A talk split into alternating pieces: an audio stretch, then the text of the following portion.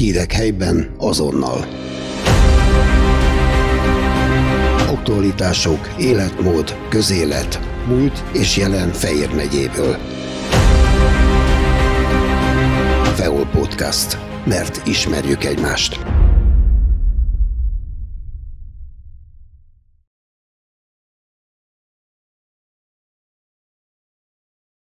Mics Péter az apa, Mics Gergő és Mics Márton a fiúk.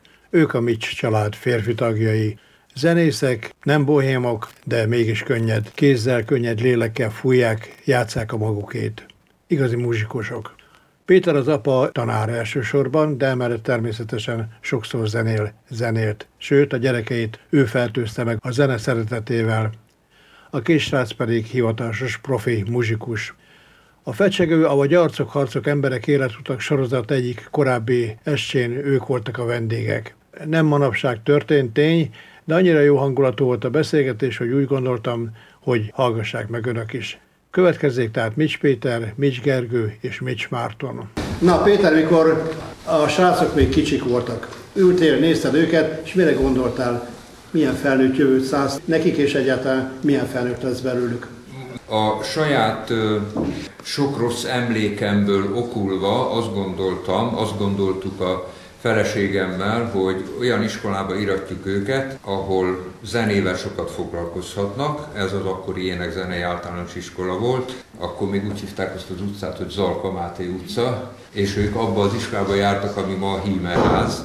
Szóval az elejére visszatérve, ugye én szomorú zenésznek tanultam eredetileg, és nagyon sokat kínlottam, hogy én sose jártam zeneiskolába, hanem a, hát a régi fehérváriak talán tudják a legendás Hellenbach Dénes bácsihoz, aki a Bazilika kántora volt, egy ilyen nagyon-nagyon magas szikár ember volt a Dénes bácsi. Én hozzájártam zongorázni, de nem, nem tanultam zenelméletet, szólfést, egyebet, és nagyon komoly hiányosságaim voltak a főiskolán, ezért rettentően sokat kínlódtam. Ebből gondolva azt mondtuk, hogy próbáljuk ki, ha tehetségesek, fölveszik őket, akkor tanuljanak ott, és kárukra nem lesz. Tehát semmiféle erőltetett szándék nem volt ebben. Azt ugye tudtuk, hogy nagyon komoly volt még az énekzenei általános iskolákban képzés, ami azt jelenti, hogy heti 5-6 énekóra, heti kötelező két kórus, és kötelező volt a hangszertanulás is a zeneiskolában, aki oda került. Tehát nagyon-nagyon-nagyon meg voltak talpalva kezdetektől fogva, aztán majd biztos kérdezel, még inkább leállok. Ne arra, hogy feladtad a labdát, nem tudom megállni, hogy le ne csapjam. A szomorú zenész mit jelent? Szomorú volt, amikor játszottál, szomorú volt a közösségben, játszottál. Nem, a komoly zenészeket, a klasszikus zenészeket csúfolták, csúfolják így, hogy a szomorú zenészek, mert ma már ez nincs így persze, de volt egyfajta arisztokratikus attitűd a sok-sok szomorú zenészbe, a másfajta zenét játszók irányába. Sokszor egyébként nem alap nélkül, tehát ha most itt elkezdenénk ilyen beat rock történetbe belemenni, akkor tudjuk, hogy azért a 60-as évek elején, a, aki három akkordot lefogott a gitáron, az már igazi sztárnak érezte magát, és hát joggal alakult ez ki, szóval innen van a szomorú zenész elnevezés. Te sztár voltál? Mert három akkordot biztos tudtál. Sose. Hanem akkor úgyis azt mondtad, hogy tudok hármat. Sose voltam, de ilyen három akkordot kezdtem, igen. Srácok, hogyan emlékeztek gyerekkorotokból apátokra? Az, hogy szigorú voltam, egyszer elmondtad nekem, majd arról később beszélgetünk, de egyáltalán milyen volt apátok? Ez vicces, hogy pont most kérdezed, mert költöztem is a... Egy komoly kérdésnek számítom. Komoly, komoly, ja. Akkor komolyan megpróbálok rá válaszolni. Én most költöztem, és a kezembe akadt az a hangkazetta, amin én lehetek szerintem ilyen 6 éves talán, akkor te 9 és fél körülbelül, én furiázom, énekelek, te csellózol, énekelsz, furiázol, és ezt karácsonyra készítettük a nagyszüleinek. Ez úgy volt, én arra emlékszem, hogy volt egy ilyen szürke magam, és le kellett ülni, és addig nem álltunk fel, még az elnök készül. És egy tényleg egy hosszú műsor volt ez, és azért ott hallatszik, amikor valami nem úgy sikerült, nem tudom, akkor azért hallatszik az a, az, az atyai szigor. Érződik azért az, hogy ez nem voltunk csak így célnak keresztül, hanem tényleg ez, ez nagyon tudatosan fel volt építve, és nyilván ezt mi annyira legalábbis akkor inkább úgy fogalmazok, hogy én ezt nehezen éltem meg, hiszen 5 évesen, meg akár 11 évesen is sok minden más olyat a, az eszem, mint hogy én gyakoroljak. Nagyon szerettem zenélni, csak nem szerettem ezt a kötelezettséget, amivel jár, hogy le kell ülni, gyakorolni, órára menni, hanem úgy magam úgy le, lementem, és akkor amihez kedvem volt. De hát ez nyilván apa ezt nagyon konzekvensen végigvitte, és ez, ez máshogyan nem megy, és én, én is ebbe a pedagógiába hiszek a mai napig, és a, a, a szigorba és a következetességben. Az, hogy a gyerek diktáljon, és ő mondja meg, hogy mi, mi hogy legyen, én abban tényleg abszolút, abszolút nem hiszek, és szerintem a szülők sajnos sokszor a ma, mai napig is, vagy inkább manapság ebbe a hibába ö, esnek, hogy tényleg a gyerek irányít, és az első problémánál azt mondja a gyerek, hogy én nem szeretnék tovább járni, mert mert nekem nem esetleg gyakorolni kell, hogy ez kötelezettségekkel jár, és szerintem ez nem jó. Akkor a szülőnek azt mondja, hogy elkezdted, akkor ezt végigcsinálod. Fiam, a hülye is, hogy legyen következetes. Gergő, te hogyan emlékszel a tátra? Nagyon kellemetlen van. Jó, több kérdésem nincs. Én nekem három dolog jövik be, hogyha így a, a régi érzéseket kell felelveníteni a családunkról. Egyrészt, hogy a humor mindig nagyon jelen volt nálunk gyerekkorunktól kezdve, tehát nagyon sokat levettünk. Mindig is. Anya is ebbe partner volt, meg így mindjárt ez működött. Most hogy elképzelő, apa szigorú. Nem, most valahogy így megfért egymás mellett. A másik dolog az, hogy utaztunk nagyon sokat, hogy mindig voltak olyan programok, amivel, aminek nyilván volt tartalma is, vagy kulturális, vagy valamilyen tartalma, másrészt pedig, hogy világot láttunk, meg együtt voltunk, illetve hogy a zene nagyon erős helyen volt az életünkben mindig. Tehát otthon vagy zene szólt, vagy apa gitározott nekünk, azt mondjuk elég kellemetlen. Utána kértük, hogy inkább kapcsoljuk be a zenét. Jó, akkor most pont írik a kérdés a Péterhez, hogy hogyan kerültél kapcsolatba a szomorú zenével, aztán a gitárral, miért pont a gitárral, tudjuk, Beatles 60-as évek, három akkordot tudták kettő és felet, felturborzat háromra, no, hogy kerültél kapcsolatba a zenével? Hát ahogy mondtam neked, engem is anyámék odavertek a zongora mellé annak idején, és nem a Dénes bácsihoz kerültem először, hanem egy másik tanárnénihez, azt nagyon nem szerettem, de hát ez mit 7-8 éves koromban volt, tehát így, így kerültem kapcsolatba, aztán úgy ott maradtam. És akkor érettségi után jelentkeztem először, emlékszem Pécsre, akkor nem vettek föl, akkor még volt ilyen, hogy képesítés nélküli nevelő, elmentem egy évig képesítés nélküli nevelőnek, egy vidéki általános iskolába, azóta is ahhoz a helyhez és ahhoz az iskolához azért kötődöm én ezer szállal az évtizedek alatt, és, és aztán következő évben megint megpróbáltam, meg, meg tanultam, fölkészültem, itt sokan ismerhetik a Kneifel nevet is a Feri bácsihoz, Feri bácsival is kapcsolatban voltam már előtte is, és akkor egy éven keresztül föltuningolt engem kellőképpen a eh, hiátusokból, és aztán újra neki mentem, és akkor kerültem be. Mond a 60-as években, tizenévesen támadozó voltál. Már arra gondolok, hogy ha én is tudtam volna három akkordot, akkor lehet, hogy arról ábrándoztam volna, hogy egyszer majd hatalmas nagy színpadon állok, óriási közönség előtt onnan nézem őket, hogy szomorúak vagy nem szomorúak, na te álmodoztál és gondoltál arra, hogy egyszer te leszel a. Nem, egyáltalán nem. nem, nem. Közbe jött és szép lassan jött az enélgetés, és én azért a fiaimhoz mérten, meg a nagyfiaimhoz mérten pláne nem, nem vagyok olyan kép sosem, tehát mindig is tisztában voltam a képességeimmel, a hangszeres tudásommal, nem voltam soha olyan szintű zenész, hogy ilyen álmaim lettek volna, de nem csak ezért, hanem erre nem vágytam, tehát engem a pedagógia, a tanítás, az oktatás azért maximálisan kielégített, és amellett persze iszonyú sokat játszottunk, tehát ez a táboros időszak volt, és különböző formációkba mondjuk a Vörös Tamással, meg a Lovrek Karcsival, először így trióba éveken át többet voltunk egymással együtt, mint a feleségeinkkel, különösen a nyári időszakban a Balatoni meg a Velencei tavi létező összes tábort végig jártuk és játszottuk, de ilyen nagy álmodozások nem, nem voltak. Mentünk, tettük a dolgunkat és muzsikáltunk. Fiúk, ti nevetek már jó cseng a magyar zenében, pontosabban a zenében, mert a jazz rock, tehát bármit játszottok ezen a műfajokon belül. Mielőtt jó, jól elkezdhetek volna csengetni a neveitekkel, akkor ti mit gondoltatok erről, amitől az édesapátok beszélt? Tehát a világhírről. Arról, hogy ábrándoztatok arról, hogy hát én egyszer szeretnék igazán nagy ember lenni az elében, mert nagyon alkotni leginkább. Gergő, most te kezd. Én nagyon sokat én ilyen álmodozó, ábrándozó alkot voltam gyerekkoromban. És nekem a napjaim azzal teltek nagy részt, hogy ezeket gondoltam végig, illetve próbáltam is érte tenni. Tehát volt szülői rátás is, meg voltam azt gondolom kellően tudatos kötelességtudó, hogy, hogy tudtam a dolgokért tenni. Úgyhogy szerintem körülbelül ilyen 30 éves korom körül realizálódott, hogy, hogy virágsztár nem leszek.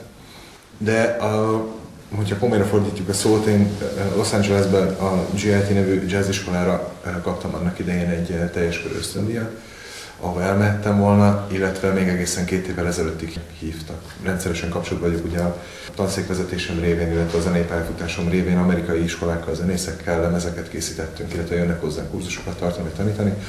Tehát, hogy mehetnék ki tanítani a világ egyik legjobb jazz iskolájába, ez a New Yorki Bass Collective. Miért nem így? Nincs bennem motiváció, hogyha őszinte akarok lenni. Valahol elveszett. Én egy jól képzett közönség lettem, azt hiszem, hogyha itt most egymás között ezt mondhatom. Ennyi, ennyi volt ebben az egészben részemről. Ez a korral jár, hogy így. Lehet egyébként. Te még fiatal vagy, Hát az túlzás. Az túlzás. hát hozzá képest. Hát, Három és fél év, te mondtad. igen, igen, igen, igen. Én is nyilván ábrándoztam sok mindenről. Én nekem már 13 éves koromban megalakult a, a saját zenekarom, akkor még Yellow Angels, meg a Rácz Roland, benne a Csorba Peti, ugye, aki az Andantében, Romhány Áronnan, Jelesics Petivel, Olázorival játszott, de benne mindig is volt egy ilyen erős alkotói vágy, számokat írtam, és persze nyilván 13-14 éves olyanok voltak, amilyenek, de hogy én ezt vállaltam, és rengeteget segít tehát nekem Kolozsvári Endre, aki, akinek tényleg nagyon sokat köszöntek, mert emlékszem, amikor 14-5 évesen el, ide a fiskális útra a közösségi házba, és akkor kérdeztem, hogy esetleg kaphatnánk-e lehetőséget, hogy játszunk, bemutatkozunk, és egyből igen mondott, és onnantól kezdve tényleg rendszeresen zenéltünk ott.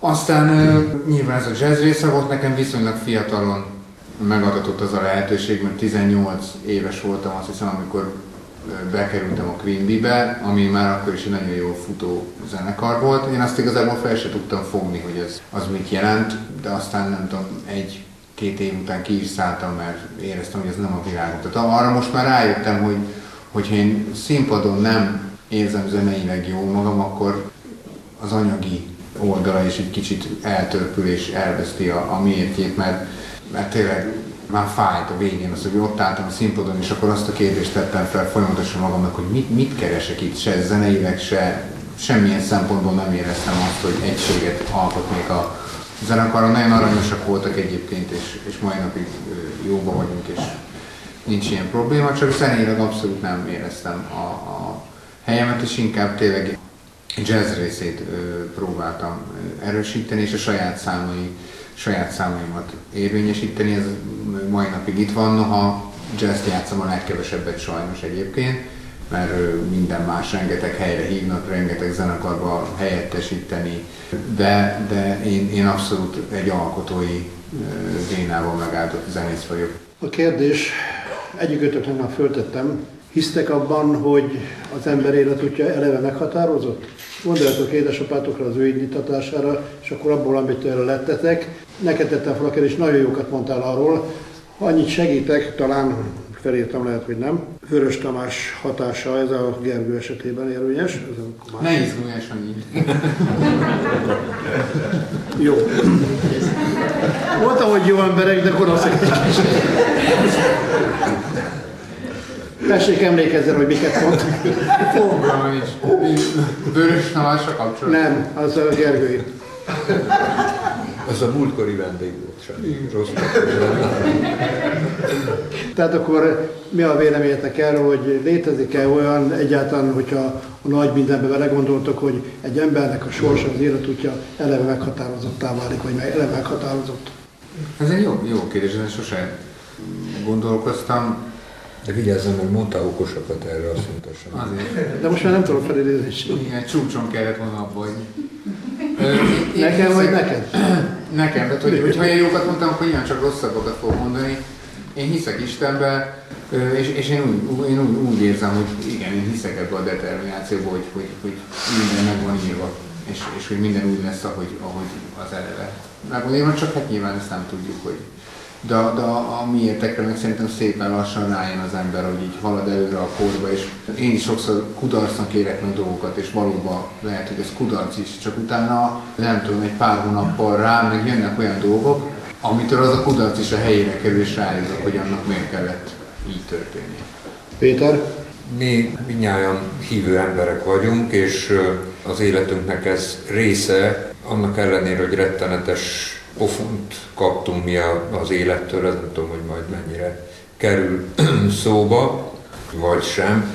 Ők a édesanyjukat vesztették el, én pedig hát a feleségemet egy tragikus balesetbe, és hát ez, ezt az Isten hittel sem volt egyszerű összeegyeztetni, és nem volt könnyű az életünket, ne, nem, is, nem is tudom, hogy mondjam, ezt újra kezdeni, folytatni. Hát ugye olyan fura ez az egész, hiszen ott ül még egy bics azon a széken, mert hogy én egy pár évvel rá újra kezdtem az életemet, és hát ő, ő meg már abból lett, tehát az ember néha, néha úgy megrázom a fejem, hogy hogy is van, vagy hol vagyok, vagy hogy van ez az egész. Úgyhogy én ennél okosabbat nem tudok erre mondani. Később akartam ezt a kérdést, hogy értétek ezt a szörnyű gyászt, ami szinte felfogadatlan, hogy egy gyerek hogy tudja az édesanyját elvesztését feldolgozni magában. Hát nyilván borzasztó. Én személy szerint minden egyes mozdulatára emlékszem arra, hogy annyira berögzült, hogy, hogy élénken él az emlékezetemben. Másrészt pedig így a hosszú idő elteltével, vagy ahogy így az ember elemzi magát, én ezt is szoktam tenni, vagy próbálok ilyen szempontból is tudatosan élni, és amit kell, azt akár jó, akár rossz megélni minden szinten, és aztán utána úgy épülni fel, hogy levonni ebből a tanulságokat, hogy, hogy csodálatos dolog az, hogy az ember mennyi mindenre képes, és mennyi mindent túl tud élni. Marci, te a hitbe menekültél akkor? Nem gondolom a hitbe, tehát hogy én mai napig én ezt úgy érzem sokszor, hogy nem tudtam eltenni a megfelelő helyre, és nem tudtam feldolgozni, mert tényleg egy olyan baleset volt, hogy lehet ilyen, ilyet latolgatni, hogy most milyen uh, halál jobb, vagy rosszabb, hogyha valaki beteg. És mi esetünkben az egy hír, hogy mentem haza egy koncertről, és akkor hazaértem, és akkor közölték a hírt, tehát hogy hideg zuhanként ért. És én, én azóta se tudtam feldolgozni, tehát hogy én, hogy ilyen nem, nem, nem tudom hol tenni, nagyon sokszor rettenetesen hiányzik, sokat gondolok rá, de hát nyilván én se roskadhattam bele, hiszen nekem is van egy 5 éves, 5 és fél éves kisfiam. Fáj, rossz, nem tudtam eltenni a megfelelő helyre, és nem tudtam igazából ezt feldolgozni, de talán ez így is van rendjén, meg, meg ezt nem is lehet. Egy kicsit oldódjunk, mert ez tényleg Na. nagyon szomorú rész. Srácok, ti sose gondoltátok azt 7, 8, 9, 10, 12 éves korotokban, hogy a francba ezzel az egészen, a francba a fater szigorával, menjünk már el focizni, sakkozni, játszani, csajozni. Sose volt benne neki ilyen? Bocsánat, én hadd szóljak először most, amíg ön gondolkodnak. Péter, te sose akartál elmenni, hogy Nem, ez a szigor, amiről itt a Marci meg a Gergi is beszélt, ez az elején, amikor 5 éves koruk körül kezdtem el ugye a furuljáztatást, vagy hát tanítottam őket. Voltál is börtönben,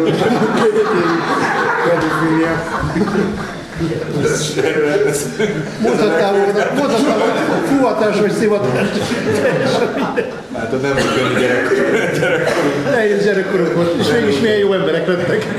Na, szóval, tehát nem kellett őket odaverni később. Tehát azért ennek ez a lényege, hogy mi ezt aztán úgy éltük meg, itt laktunk ugye mi az Öreghegyen majd 20 évig a Beregszász utcába, és a garázs szinten volt egy úgynevezett zeneszoba, tojástartóval kitapétázva, és a, a két fiú ott élte az életét, tehát napi három-négy órákat gyakoroltak, egymást váltották reggel, délbe, este, bármikor, anélkül, hogy mi egyetlen szóval is mondtuk volna, hogy, hogy gyakorolni kell. Tehát e, ennek egyszer csak vége lett, és ők, ők ezt maguktól tették. Annyi még hozzátartozik, hogy itt a szomorú zenészséghez, hogy ez se volt, hogy mondjam, egy szándékos odaverés a dolgokhoz, de a Gergő a klasszikus csellóból ugye átállt a bőgőre és a jazz, jazz bőgőre. Szegény Pillár Zsuzsa bele is betegedett. A Marcinál pedig hát a, az oboázásból ugye a Kisteleki győzőnél fújt, meg a Somorjai Feri bácsit, mert nyilván beszélő róla, ő pedig, ő pedig átállt a szakszofonra. Tehát mindegyiknél egy idő után a klasszikus zenét egyértelműen fölváltotta a jazz. Kedves mindenki, a Mics gyerekeket hallották, magyar hangjuk Mics Péter. Még akartok valamit hozzámondani? Nekünk a zene mellett egyébként a sport is párhuzamosan ment, meg megy mai napig az életünkben. Marci és én is 4-5 éves korunktól elkezdtünk sportolni, nagyon sokáig ilyen sportoló szinten gyakorlatilag úszók voltunk mind a ketten, és aztán a mai napig azzal párhuzamosan a küzdősport is jelen volt mindig. Mind a kettőnk életében a mai napig lejárunk egyébként az ökölgó teremben, mert B életünkben ökölvívók vagyunk, és nem csak ilyen operett ökölvívók, hanem igyekszünk a korunkhoz képest rendesen csinálni, és esetenként versenyzőkkel is felvenni a versenyt, úgyhogy ez, ez nekünk párhuzamosan ment mindig is mai napig. A sport az nagyon fontos az életünkben. Gergő, te nagyon sok zenekarban játszol, nagyon sok oldalú vagy. A kérdés kicsit gonosznak tűnik, de nem, én inkább eh, nagyon pozitívan gondolom, hogy nem lett volna kevesebb több, tehát eh, nem lett volna jobb, hogyha egy zenekar van, de az a csupa nagyobbetű a zenekar. De igen, és ez a kérdés fel is vetődött 2002-ben, amikor a United zenekarba visszamentem játszani, és éppen ezért szálltam ki abban a nagyon sok zenekarban, amire utal szerintem, ez kb. 6-7 évig tartott az időszak életemben, amikor nagyon sok megszámlálhatatlan produkció volt, amivel utaztam az országon mindenfelé. Úgyhogy eh, a United zenekar az ilyen választás, vagy ilyen döntés volt nekem. Akkor kérlek egy lertárt. Nem fogom tudni, a, a jazz produkciók, amire én nagyon büszke vagyok, itt Magyarországon több lemezt készítettünk a Birta Miklós, illetve a Szendőfi Péterrel volt egy nagyon jó e, triónk, Romány Járonnal, Fekete Kovács Kornéllal, a Szakcsi Robival, nem, hát Magyarország élvonalbeli jazz zenészeivel tényleg volt szerencsém játszani nagyon sok lemezen, illetve koncerten, és a Pópér Edben is a az volt a szerencsém, hogy én még a 90-es években második, 90-es évek második felébe belecsöppentem, amikor nagyon sok klub volt Magyarországon, vagy olyan koncerthely, ahol lehetett játszani, és a Charlie-val, a Cserháti Zsuzsával az utolsó két lemezen én játszom, túlnéztem vele három éven keresztül arra, és Ádám zenekarral, Hevesi Tamással. Tényleg nagyon sok zenekarral volt szerencsém játszani, úgyhogy erre Márton, neked van saját bandád. Igen. Mennyivel vagy másabb itt, mint ott, a nem sajátban, a többiben? Lélekben és mentalitásban, meg mindenben. Nyilván sokkal jobban érzem magam a Mid Jazzben, hiszen azok tényleg az én saját számaim, színvigyem az a zenekar, és leginkább zenéleg ott érzem otthon magam, mert ott, ott nyilván, hogyha én is különböző könnyű zenék könnyű zenei műfajokban játszom, akkor nekem oda kell figyelni azt, hogy minden gondolatomat elosszam tízzel, mert nyilván ott azért nem lehet ráemleszteni a közönségre azt a sok hangot, vagyis rá lehet, csak akkor nem biztos, hogy következő alkalommal is elhívnak játszani. Tehát inkább nekem az a nehéz, amikor ilyen populáris műfajokban játszom, hogy, hogy, hogy kevesebbet, keveset játszak, és, és ez most nem jazz koncert, hanem ez egy pop koncert, és a közönség nem arra kíváncsi, hogy egy másodperc alatt hány hangot tudok játszani de nyilván ez is valamilyen szinten tanulható, mert én alapjelően viszont ilyen vagyok, hogy nem tudom, hogy fél perc alatt a improvizáció szóló közben már, már a csúcson vagyok, és olyan nem tudom érzéseket vált ki belőlem.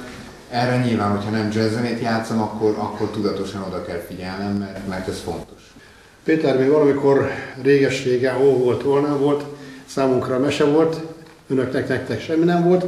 Együtt dolgoztunk a megyei művelődési központban, Neked nagyon sok műsorod volt, gyerekműsorod, felnőtt műsorod, mesélted is róla, illetve volt közös, olyan közös gyerekműsorod, ahol együtt is voltunk. Mi ismered a kultúrának az akkori állapotát, tehát a átkosban úgy Igen. tetszik, meg ismered ma, mi a különbség a két kultúra között, melyik időszak a kultúrátabb, vagy a kultúra barátabb? Hát ezt nagyon felelősségteljes dolog erről kategórikusan nyilatkozni. Én mondtam, hogy komoly beszélgetés fogok. Azt gondolom, hogy voltak kifejezetten pozitív dolgok, különösen ami, amit te említettél már, tehát most nem akarok itt a gyerek meg ifjúsági koromig visszamenni, de a 80-as években, amikor mi kollégák voltunk, és volt egy-két produkciónk, ahol te ugye játékmesterként vettél részt, és én azt hiszem a Lovre voltam, akkor még csak duóba, tehát ez a, ez a táboros időszak, amikor mindenki tudja a kisdobos úttörő táborokat, és ezek attól voltak jók, hogy szervezettek voltak, és jól érezték magukat ott a gyerekek. Ez a mozgalmi jelleg, ez annyira komikus volt, különösen a vége felé, ezzel egyáltalán senki nem foglalkozott már. Én akár gyerekként, ha visszagondolok erre, akár felnőttként, ha ilyen táborokban megjelentünk, egyszerűen én, én bennem csak az marad meg, hogy ezek az úttörőbácsik, ezek egyszerűen ilyen tragikomikus személyiségek voltak. Mindenki mosolygott, vagy a szemükbe, vagy a hátuk mögött a gyerekek is. Tehát nem erről szólt, hanem a közösségi létről, az együttlétről. E tekintetben az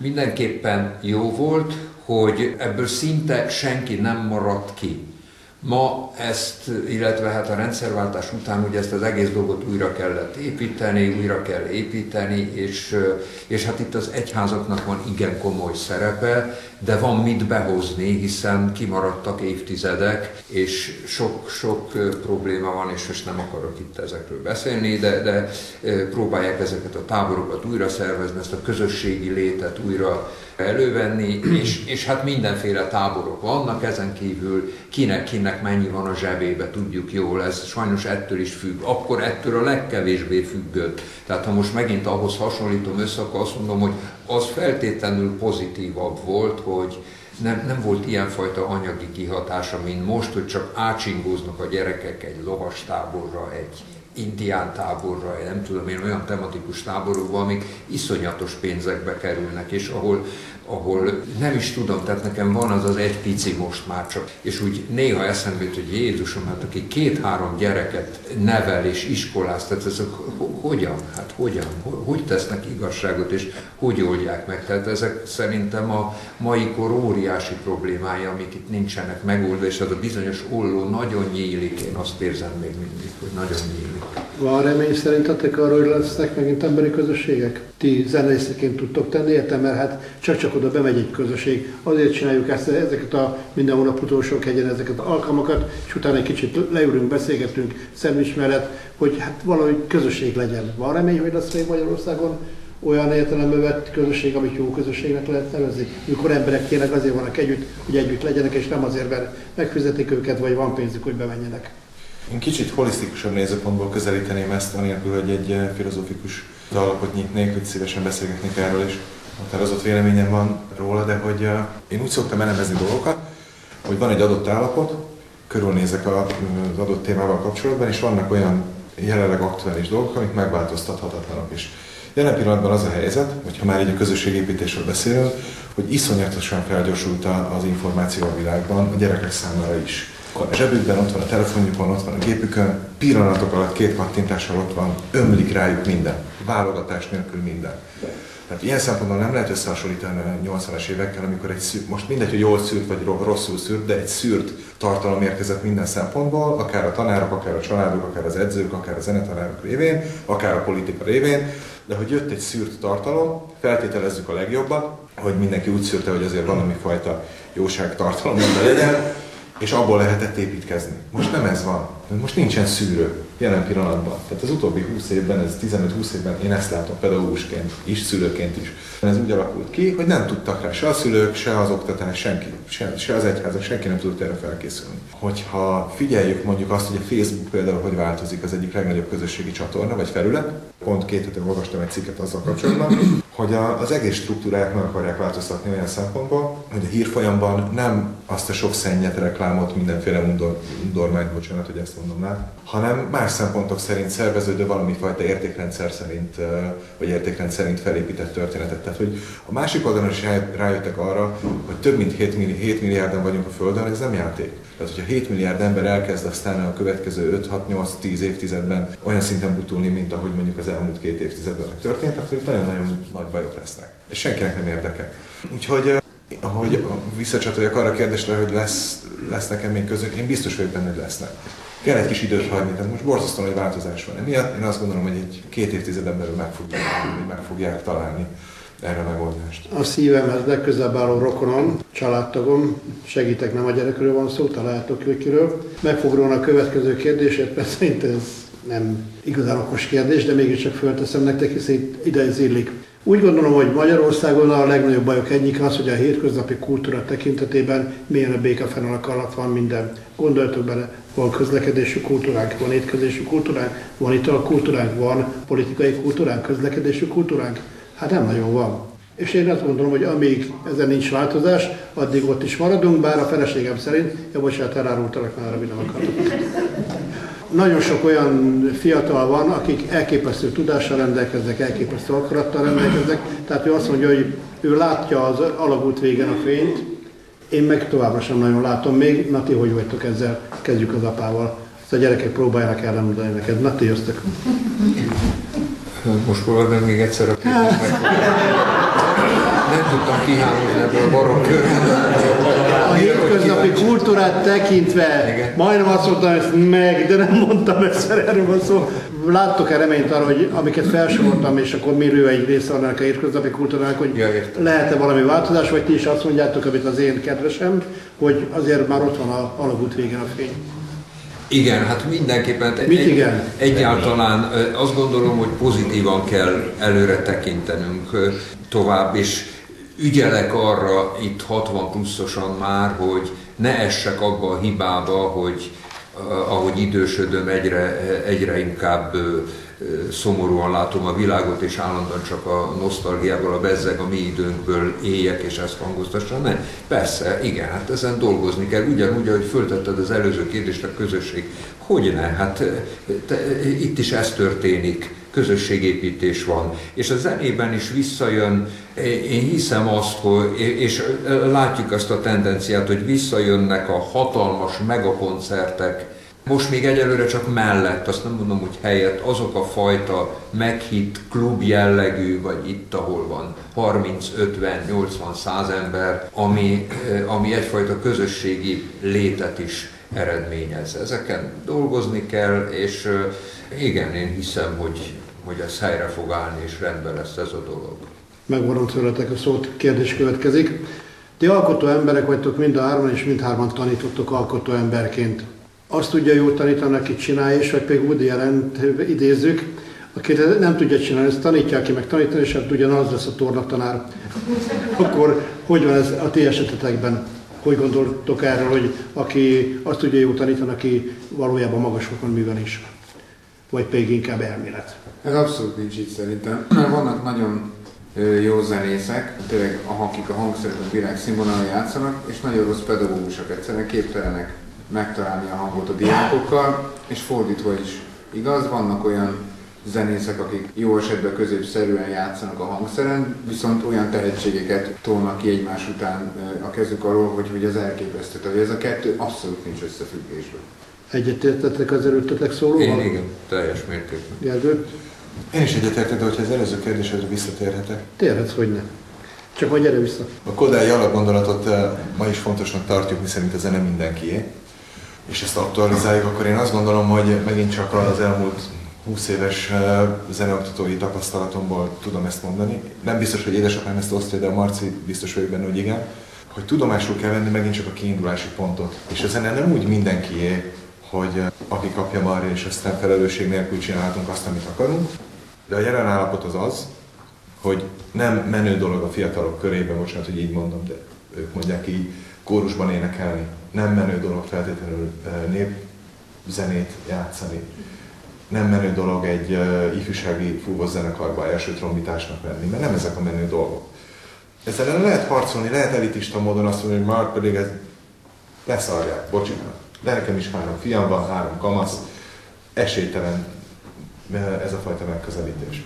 Ha tudomásul veszük viszont azt, hogy azok a dolgok, amiket ő, amik őket érdeklik, vagy amire az előbb utaltam, ami hozzájuk eljut, a, a Britney Spears, a Beyoncé, a nem tudom, egy csomó olyan zene, amik, amik között szintén van érték, és nem ellökjük magunktól, hanem megpróbálunk innen egy visszavezető utat, jó, egy, egy adekvát kérdés, nem fázolász kérdés, egy innen visszavezető utat a valódi értékekhez megtalálni, és nekem sikerült, sikerült több esetben, és így, így, így indulok. Hozzánk válogatott gyerekek jönnek a tanszékre, ott is uh, ahhoz, hogy igazán mélységében el lehessen kezdeni velük foglalkozni és az improvizációról beszélni, eltelik fél év, egy év sok-sok zenehallgatással, beszélgetéssel, mire be, tudja azokat a dolgokat fogadni, ami mondjuk a könnyű zenében igazán érték. Tehát nem biztos, hogy ez a megfelelő módszer, hogy a zeneiskolában, vagy az ének, illetve az általános iskolában, vagy gimnáziumban, énekórán kamaszodó, mutáló, kappanhangú, szégyellős, pattanásos fiúkkal énekeltetjük a béres vagyok béres, mert, mert nem jó. És ez, ez objektíven nem jó bárki, nagyon mindenkit tisztelek. Oti nénitől elkezdve mindenkit a régi nagyok közül, és nagyon sokat tanultam, még Horányi Otilével utaltam is, de többeket mondhatnak. És tényleg nagyon szeretem ők, vagy Knejfelimivel beszélgettünk pont két héttel ezelőtt erről. Szintén egy kulturális bizottsági ülésen. És őt is sikerült meggyőznöm, hogy hogy ezt át kéne gondolni, el kell oda jutni. Tehát én nem azt mondom, hogy ez nem érték, hogy ne lenne érték. Hát én könnyes szemmel hallgatom. Csak mást hoztunk mi otthonról. Tehát egész, nem lehet összehasonlítani a mai fiatalokkal. És akkor leszünk bajba, hogyha ezt nem veszünk tudomásul, és nem változtatjuk meg. Tehát igenis, a, a meggyőződésem, hogy az általános iskolában és a középiskolákban az énekóráknak a 90%-a azzal kell, hogy teljen, hogy mai könnyű zenét hallgassanak, és megmutatni azok közül, hogy mi az érték, mi nem az. Miért az, miért nem az. És onnan vissza lehet jutni odáig, hogy azt mondja esetleg a 30 gyerek van, vagy 10-15, hogy el fog menni a komoly zenei koncertre, meghallgatok egy rock koncertet, vagy egy jazz lemezt veszek, mert eljutok oda. Így nem fog, így nem fog. Én, én ezzel azért vitatkoznék sok tekintetben, egyetértek sok mindennel, de azt gondolom, hogy azért a komoly zenét, a klasszikus zenét is mértékkel lehet és kellő szakmaisággal adagolni, és itt az utóbbin van a hangsúly. Sajnos, Isten bocsássa meg nekem, nagyon sokan vannak olyan tanárok ebben a szakmában, akik nem jók, nem jól tanítják az egészet, és, és sem, sem módszertanilag, sem szakmailag nincsenek azon a színvonalon, hogy a, az érdeklődést fölkeltsék, föntartsák, hogy meg tudjanak újulni hétről hétre, hónapról hónapra, és ezt a gyerekek megkap, megkapják ezt a megújulást. Tehát ez gyönyörű dolog, hogy, de azért ez egy kirakat dolog, hogy állandóan azzal példálozunk, hogy Japánban és a távol-keleten mennyire eszik a Kodály módszert, és oda mennek a nagyon sokan oktatni, meg Amerikában. Ez igaz, de hát ez 5, 10, 15, 20 pedagógus kiválók, a legjobbak. Ott tanítják, meg itt is a de a nagy többség nem ez, és nem ezt kapja, és amíg, amíg ezen a szinten nincsen meg magasabb színvonalon az oktatás, meg lehet szerettetni, én azt gondolom, meg lehet szerettetni Mozartot, meg lehet szerettetni Bachot, meg lehet szerettetni, ismertetni az operát, mint műfajt, megfelelő szakértelemmel továbbra is azt mondom, hogy ez, ez az én meggyőződésem, hogy azért ez hiányzik. A végére hagytam egy könnyednek tűnő, de mégis komoly kérdést. A zenészek, bohémek, dalban van a lelkük. Hát azt illeti, a Gergő nekem mindig komolynak tűnt, a Mics Péter még a komolynál is komolyabbnak, de gyerekkorban, fiatalokkorban egy kicsit bohémnak tűntél, de aztán most hallgatlak téged, nagyon komoly lettél. Na mennyire vagytok ti bohémoknál? Ezt akarom kérdezni sorba. Hát ha most a gyengébbik nemre gondolsz például arra, hogy az alkoholra, vagy a drogokra, vagy, vagy nem tudom, Mindenre. Minden. Arra gondolsz, hogy akarsz. Vannak telefonszámom, hogyha kell szívesen és utána... Menj ki! Alkohol családilag nem iszunk. Csak én so, egyáltalán nem iszunk alkoholt. A heroinról már leszoktam, tehát az, az már nincs. Ja, hogy az lesz az ajándék. Hát akkor majd eladom ki valaki esetleg ne, én nem, én nem gondolom, tényleg, én úgy érzem, hogy maximálisan józan életet élek. Tehát elmegyek koncertre, játszom, volt az utolsó hang után összecsukom a hangszert, és jövök haza. Sokszor egyébként ezért megyek körül kocsival, mert én nem, pláne a baleset óta, édesanyám baleset óta én nem bízom senkiben, úgy gondolom, hogy én jól vezetek, inkább sokszor lenyelem azt a 10 forintot, vagy nem tudom, az útig most mondtam egy számot, hogy én abban bízom, én utána a többiek sokszor ott maradnak, isznak, buliznak, én nem ez az alkat vagyok, én tényleg lejátszom, amit le kell, utána elköszönök, összepakolok, és, és szeretek hazajönni, és úgy, hogy én vezetek. De azért a vidámságra hajlamos vagy. Nem. Nem. Soha nem nevetek. Látod, nem is én szeretem. Én sem, én sem. Igaz, milyen komoly Péter?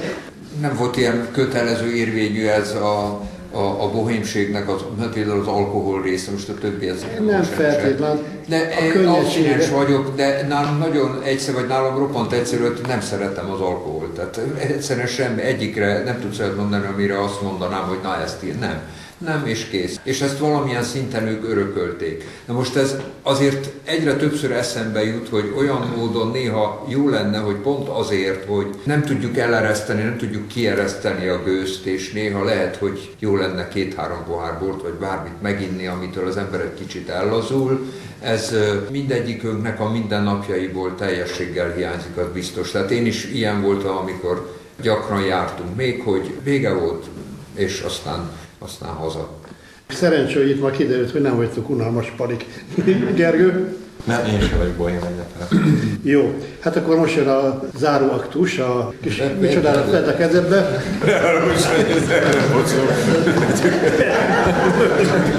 Milyen zenesorban eljátszom. Te meg dúdolj magadba megint valamit. Én nem, nem éreztem annyira szükségét ennek, de tehát a népdalt emlegetjük, akkor eljátszunk egy-két magyar népdalt itt a végén. Nagyon Csak mondta, hogy melyiket, mert Bocsánat, csak nem biztos, hogy ismerem, és akkor saját gyűjtésről fogok játszani. Ennyit szeretnék mondani, azért húztam ki magam a családi zenélés alól, én nekem volt egy komoly balesetem, eltört öt helyen a kezem, és uh, most már nagyjából rendbe jött, de még inkább így kímélem, úgyhogy hallgatom. Dupla erősítő kell volna neki. Erősítem a basszusgitáret felerősíti, meg erősítem, ahol a kezét erősíti. Így aztán azt mondta, hogy játék lukú. De aztán erről jutott eszembe, hogy a, a Gergi volt az, aki elmondhatja, hogy a Bárdos Lajos előtt, ugye talán ismerős a neve a, a nagyszerű pedagógusnak, zeneszerzőnek, egyszer itt volt vendégségben, és akkor volt a Gergi talán elsős, és furujázott a Bárdos Lajosnak, és azt hiszem ezt a juhászt, meg a Béres vagyok Bérest játszotta hat évesen. A juhásznak jól van dolga, Dobról a másikra, Aki tudja, mondja.